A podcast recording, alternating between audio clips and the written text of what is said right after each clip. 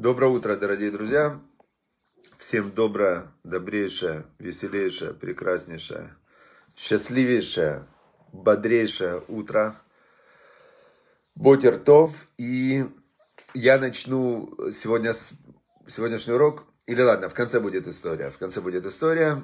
А вначале мы двигаемся по плану. По плану, значит, э, изучаем все аспекты, как не говорить злословие. И сегодня мы как раз в той части, в которой мы говорим не о том, как не говорить, а о том, как не слышать и не принимать. Вчера мы говорили, что слушать нельзя, даже если ты не веришь. То есть вот э, злословие нельзя слушать, даже если ты ему не веришь. Некоторые думают, да, я послушаю так, все равно не верю. Нельзя. Теперь, но, а если все-таки вы услышали, то что? Если услышали, неожиданно кто-то говорит сейчас, у тебя вдруг так неожиданно сейчас, там, возьму и про кого-нибудь что-то как скажу, ну, просто для примера. Для примера скажу сейчас какое-нибудь злословие. Нельзя верить. Нельзя верить. То есть даже если вы услышали неожиданно, кто-то сказал, или вы не успели встать и так далее, просто конкретно нужно не верить. Например, приводится пример. Значит, у нас в лаборатории появился новый аспирант по фамилии Розенбахер. Глупый и пустой человек, сказал доцент Шедловский в беседе с доцентом Ойфманом. Значит, да, такой пример он приводит, очень смешной. Во-первых, фамилия очень такие Розенбахер. И вот э, начинает человек говорить, вот вы знаете, у нас появился новый аспирант. Второй же не знает, что будет дальше. Он, да, да новый аспирант появился, Розенбахер, да. А тот вдруг ни с того ни сего, Глупый и пустой человек, сказал доцент Шедловский в беседе с доцентом Ойфманом. Доцент Ойфман не должен этому верить. Просто не должен верить. Услышал, но не верю. Дальше.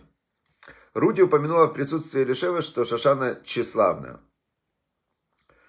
Элишева вынуждена выслушать это, поскольку все произошло неожиданно. Но верить сказанному она не имеет права. Значит, э, если услышать, но не поверить, то здесь нет греха. Да, то есть ты не совершил никакой грех. То есть ты же не специально слушал. Теперь, если услышать, поверить, еще подтвердить, то это тройной грех. Представляете? То есть это три, как бы сразу, три таких огромных минуса.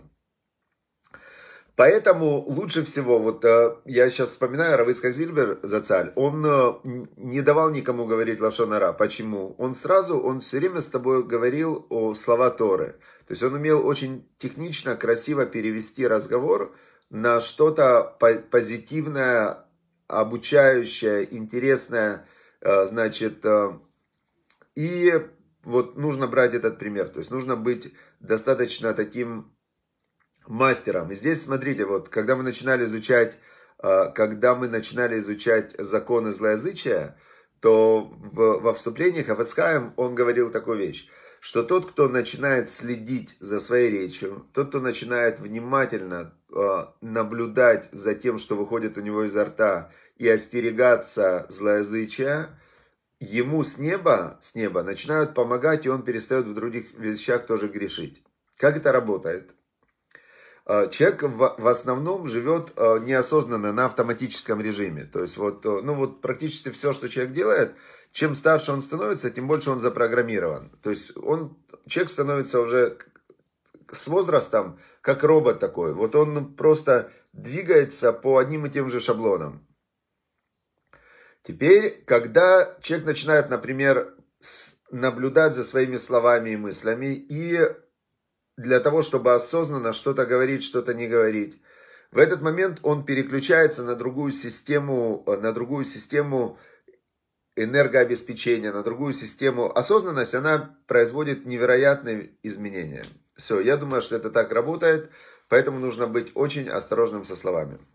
Дальше. Дальше мы переходим... А, еще говорит Хафецхам, что тот, кто остерегается от злоязычия, то его молитва, она принимается. А тот, кто не остерегается от злоязычия, его молитва не принимается. Тоже в этом есть большая, большая э, мудрость да, Всевышнего и доброта.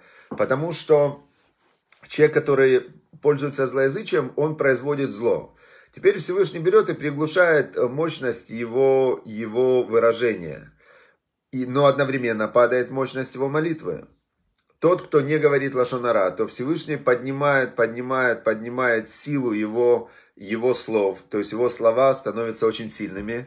И тогда его слова в молитве, как, как молитва праведника, она просто делает невероятные изменения на уровне духовном, и потом это все переходит на уровень материальный.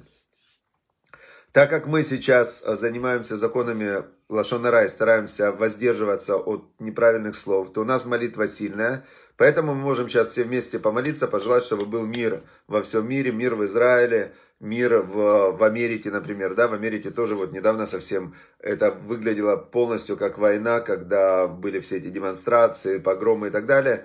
То есть э, мир это самое ценное, что есть. И когда у человека вообще мы живем в мире, тогда как бы жизнь прекрасна. Поэтому я считаю, что мы все должны помолиться, чтобы быстрее наступил мир, шалом. Есть такое понятие шалом бает, чтобы в домах был мир, чтобы в голове был мир. И как следствие, чтобы мир был между странами, внутри стран, чтобы вся эта ситуация закончилась как можно быстрее, мирно и по-доброму. И все. Это, я думаю, что у нас сейчас большая сила в молитве, и после шаббата все закончится мирно и по-доброму. Я так в это верю.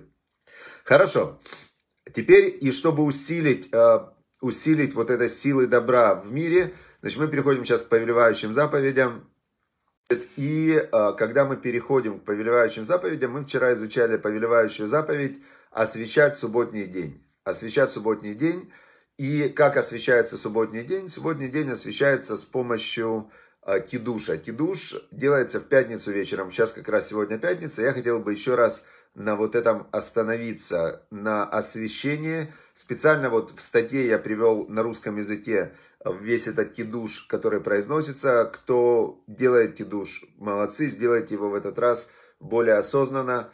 Кто не делал пока кидуш, сделайте его, может быть, первый раз. Освящение шабатнего субботнего дня – это как свидетельство того, что Бог шесть дней создавал мироздание, и седьмой день Он отдыхал. То есть остановился процесс сотворения мира. Шесть дней Он сотворял, на седьмой день Он а, остановился. И когда ты слушаешь этот кидуш, или еще лучше говоришь его, в этот момент а, это происходит как свидетельство. То есть ты становишься соучастником вот этого сотворения мира и остановки, и соучастником, ты как бы с Богом входишь в резонанс, в, в контакт.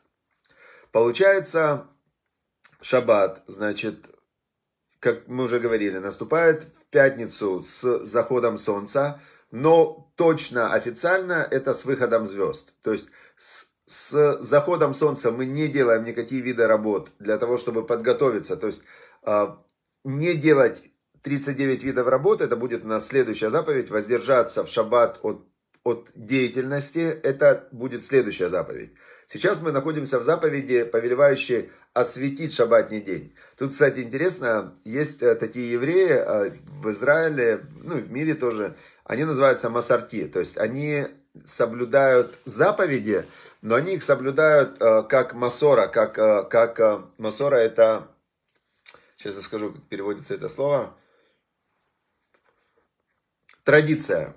Они соблюдают заповеди как традиция. То есть папа соблюдал, дедушка соблюдал. И вот они вечером делают кидуш, потом едут на футбол. Садятся в машину, едут в кино или на футбол. Вот интересно, в этом случае, как это работает? С одной стороны, он выполняет заповедь освещать собак день субботний, то есть он его делает как святым. Он говорит в этой формуле, когда держит э, стакан сока или вина в руке, что вот Бог выделил этот день и так далее. То есть он вроде бы выполняет повелевающую заповедь, не вроде бы, а выполняет. Но после этого он нарушает повелевающую заповедь сделать шаббат днем отдыха и воздержаться от производительной деятельности. Ну, как-то они так делают. То есть они потому и называются масарти э, традиционные. То есть они говорят, мы традиции соблюдаем, но делаем это просто чисто механически. То есть есть эти люди, делают это просто чисто механически. А есть люди, наоборот, вот интересно, есть люди, которые делают, э, был у меня один знакомый, он очень глубоко, как он глубоко вообще старался копнуть. Я помню, был у него один раз на субботе дома, и он находил в каких-то книгах какие-то каббалистические там э, варианты. Он, значит, э, наливал там, ну, есть, есть очень много всяких таких нюансов, которые, которыми можно этот кидуш, освещение его можно украсить, там, он ходил вокруг стола, он какие-то веточками махал, там, ну, то есть, он реально очень, э, очень, как сказать, делал из этого мистическое, мистическое такое служение, да. Теперь я спросил его, зачем? Он говорит, ты что, ты не понимаешь, когда ты делаешь кидуш, есть в этом... Вообще шаббат это основа благословения. Есть э, такое, как шаббат, это основа, то есть все духовное благословение, оно на всю неделю следующее идет из шаббата. И он говорит, вот духовное благословение, все такое. Ну, в общем, э, в итоге, в итоге, что с ним стало, с этим человеком? Вы знаете, в, что с ним стало? Вот тут очень, очень есть э, такая для нас э, хорошая, как сказать, что с ним стало? Есть люди, которые называется норма, то есть они такие стараются быть золотая середина, да, то есть и соблюдать, то есть они без перекосов. Есть люди, э, они экстремисты-максималисты, да, во всем. И вот такой человек, экстремист в в духовной работе, в мистике, он идет все дальше, дальше и дальше. И что было с четырьмя, которые вошли в Пардес, которые поднялись на самую высокую высоту, которая только есть, Раби Акива, Бензама, Беназай и э, Илиша Бенавуя. Один умер, то есть он поднялся слишком далеко и оборвалась связь между его душой и телом. Один сошел с ума он, когда вернулся в свое тело, у него уже его система мира образования в голове, то, что называется дат, мы это не ценим, но у нормального человека, у него картина мира, она такая собранная. Мало этого, он когда засыпает, она как бы выключается, а потом, когда он просыпается, человек нормальный, у него картина мира, она всплывает, как, знаете, как вот компьютер ты включаешь, у тебя всплывает все. И это удивительно. Как оно не теряется в голове? Компьютер это механика, а человек ночью, он там и переворачивается, часов 8 он ворочается, и у него его картина мира всплывает. Мы к этому привыкли, не ценим. А у сумасшедшего эта картина мира, она не всплывает. У него в голове идут какие-то процессы, которые он не может контролировать. У кого-то паранойя, у кого-то неврозы, у кого-то психозы, у кого-то раздвоение личности, у кого-то просто там э, шарики заходят за ролики, да, какая-то Теперь, когда вернулся второй, который зашел вот в эти духовные миры слишком высоко, он сошел с ума. То есть он уже больше не мог воспринимать мир адекватно. Третий, Илиша бен отошел от Торы. Он сказал, что заповеди соблюдать не обязательно, и он просто, мало того, что сказал, что заповеди соблюдать не обязательно, он начал их все нарушать. И тоже есть перекосы, были там Шаптай Цви, Яков Франк были такие, ну, которые объявляли себя богом на земле, там, ну, то есть тоже сумасшедшие, но они э, как бы выглядели как нормальные, поэтому, поэтому они, конечно, конечно, они э, просто, ну, хотя с другой стороны, человек, который идет против Бога, он сумасшедший. Теперь четвертый Раби Акива поднялся высоко, вернулся с миром. То есть он единственный, зайдя очень высоко и глубоко в духовные сферы, он вернулся и остался нормальным. Раби Акива. Теперь вот на моей памяти все, кто начинали учить Кабалу, у них э, съезжала крыша. То есть у них конкретно съезжала крыша, у них были один из вот э, трех вариантов, чаще из двух. Я, честно говоря, не помню, кто из них умирал, но я конкретно видел несколько случаев своими глазами, когда люди начинали соблюдать заповеди, потом они уходили вот в глубину, вот в эту мистику, кабала и так далее – и как только они уходили в эту мистику, у них полностью съезжала крыша.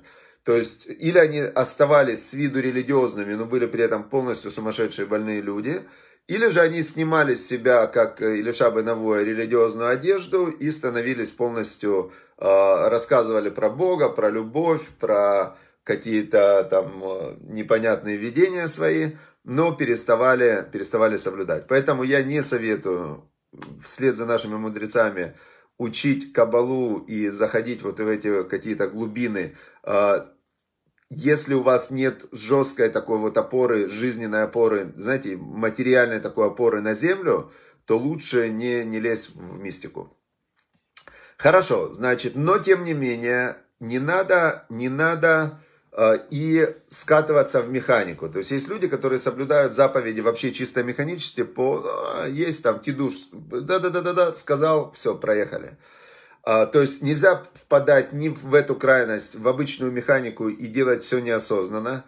Не надо уходить в глубину и делать разные мистические там э, сгулоты и навороты, а нужно осознанно, вдумываясь в каждое слово, значит, произносить кидуш, понимая, что вы выполняете повелевающую заповедь истории, в этот момент соединяйтесь со Всевышним, в этот момент э, вы не думаете ни о чем другом, а только о выполнении заповеди, и вы в этот момент осознаете один из принципов веры, что за заповеди есть награда, за преступление есть наказание. Это не, можно назвать это не наградой и наказанием, а последствия. Выполняя волю Бога, ты становишься с Богом ближе, и Он потом выполняет твою волю. То есть можно смотреть на это как на простое последствие – а можно смотреть на наказание не как наказание, а как на простое последствие. То есть, если ты бьешься головой об стену, следствие у тебя будет шишка. Точно так же, если ты нарушаешь божественную волю, он тебе сказал, так делай, тебе будет хорошо. Если ты это не делаешь, и если ты или делаешь противоположное, то, что Бог сказал не делать, то ты, как следствие, получаешь шишку. Все. Теперь, а, значит, мы разобрались и с заповедью Кидуш. Есть текст Кидуша вечером. Надеюсь, что все, кто военно обязаны, все, кто обязаны евреи, все евреи обязаны соблюдать заповеди. А, все, кто не евреи, хотят соблюдать заповеди, они могут, а, могут двигаться и начинать соблюдать заповеди, но если человек соблюдает все заповеди и верит в Бога, он становится евреем. То есть здесь такая, как знаете, очень интересная связь. То есть кто такой еврей? Еврей это тот, кто соблюдает заповеди. Тот, кто не соблюдает заповеди, идет против Бога, кстати, интересно, он себя как бы выводит из народа Израиля, он от него хочет э, отделиться. Но пока он живой, если он родился евреем, он все равно евреем остается, даже если он убегает от э, своего долга. А тот, кто не родился евреем, но хочет соблюдать заповеди и взять на себя э, ярмо заповеди, да, это настоящее ярмо, он становится евреем. То есть тут очень такая интересная работает связь. И последнее, что я сегодня хотел рассказать, рассказ про Любавического Рэбе, который показывает очень э, удивительный, еще раз, его подход к жизни. И, ну вот, совершенно не, как сказать, то есть, когда человек э, мыслит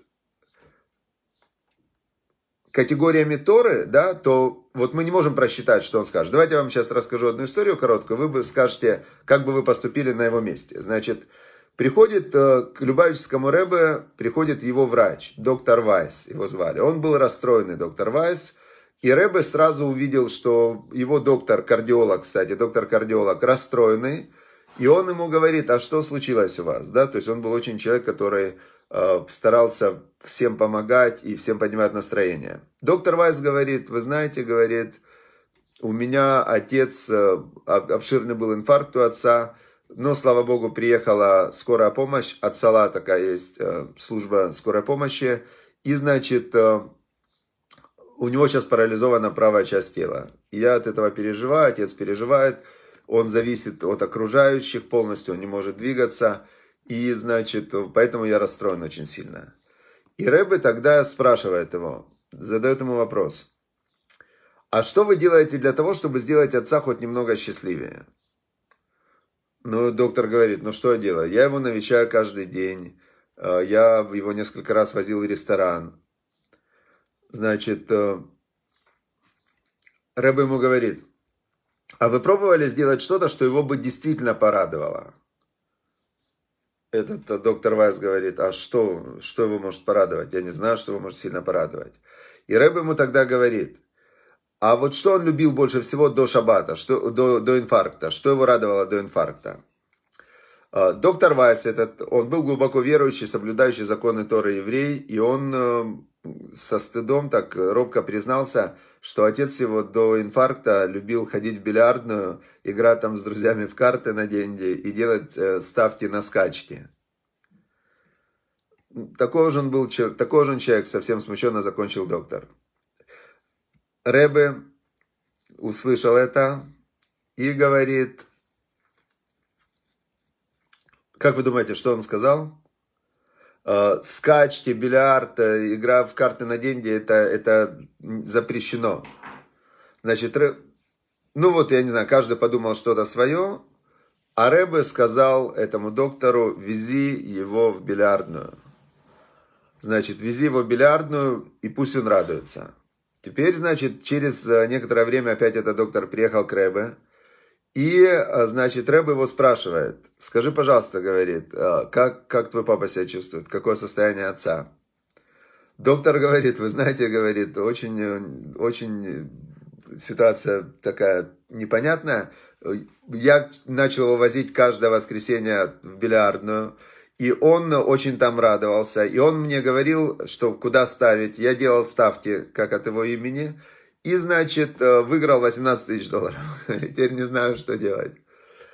И Рэбе говорит, вот твой папа поправится, и пускай он эти деньги пожертвует, даст на цдаку, э, значит, к тому же та скорая помощь, которая его спасла, отцела вот это, да, она некоммерческая организация. И отец, действительно, заканчивается этот рассказ, вскоре отец доктора Вайса действительно начал быстро поправляться, и, следуя совету Рэбе, пожертвовал выигранные деньги на отцелу, все до цента. Вот такая вот история, представляете? Вот такая вот история. Поэтому, поэтому я считаю, что мы должны радоваться. И радость, и позитивное мышление, оно создает, создает лучший мир и предпосылки к тому, чтобы все было в жизни хорошо. Поэтому все начинается с того, чтобы не верить никакому лошонара, злоязычию, никакому злоязычию не верить ни со стороны СМИ, ни со стороны людей и так далее. Второе, максимально искать возможности порадоваться и порадовать своих близких. И выполнять заповеди Всевышнего, то есть их э, очень много, поэтому давайте, давайте будем искать, где можно сделать заповедь, кому-то дать. Кстати, интересно, что вот сегодня у мусульман праздник, э, праздник, в котором они дают э, именно цдаку, они помогают бедным, дают друг другу, помогают, дают подарки и так далее. Очень веселый праздник у мусульман. И, э, значит, любой человек, который делает добро, он этим самым служит Всевышнему и улучшает, создает мир, шалом во всем мире. Поэтому я всем очень желаю мира, мира в семье, мира в голове и мира вокруг. Все, всем хорошего дня. Шаббат шалом, шаббат шалом.